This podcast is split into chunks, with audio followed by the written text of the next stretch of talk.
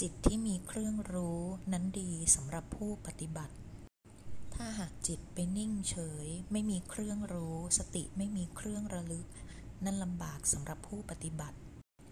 เพราะถ้าหากจิตไปติดความนิ่ง ไม่มีเครื่องรู้เครื่องระลึกอะไร จิตก็จะดำเนินไปในแง่ของฌานฌานชนิดที่ไม่มีเครื่องรู้ แต่จิตต้องนิ่งอยู่ในจุดเดียว หนักเข้าเมื่อติดฌานแล้ว จิตก็ไม่ก้าวขึ้นสู่ภูมิวิปัสสนา เมื่อจิตเบื่อฌานแล้วจิตจะกลายเป็นจิตหดหู่ดังนั้นจึงเป็นการดีถ้าหากว่าจิตมีเครื่องรู้ สติมีเครื่องระลึก ยิ่งจิตมีความคิดฟุ้งมากยิ่งดี เพราะจิตจะมีเครื่องรู้ สติมีเครื่องระลึก เช่นถ้าหากว่าท่านไม่สามารถทำให้จิตสงบลงได้ แต่ท่านนำจิตตามรู้ สติตามระลึกความคิดนั้น จิตสักแต่ว่าคิด คิดแล้วก็ปล่อยวางไป โดยถ้าจิตไม่ไปยึดในกิเลสที่เกิดขึ้นจากความคิด ไม่ไปยินดียินร้าย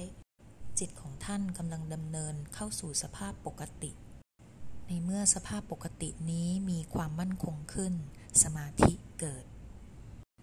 จิตจะมีสมรรถภาพที่จะสามารถพัฒนาไปสู่ภูมิจิตภูมิธรรมได้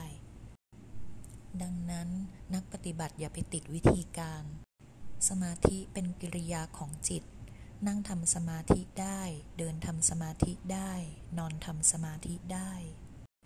หรือใครเก่งกว่านั้นจะวิ่งทำสมาธิก็ได้ ดังนั้นอาจจะเอาอะไรที่ชอบมากำหนดเป็นเบื้องต้น เพราะอะไรที่จิตมันติดมันชอบอยู่แล้ว เราเอาสิ่งนั้นแหละมาให้มันติดเป็นเบื้องต้นก่อน เมื่อจิตติดอยู่กับสิ่งนั้นเป็นเบื้องต้นแล้ว มันก็ไม่วุ่นวายไม่ส่งกระแสไปทางอื่น และเมื่อเกิดความสงบนิ่งอยู่กับสิ่งนั้น กลายเป็นสมาธิความปลอดโปร่งของจิต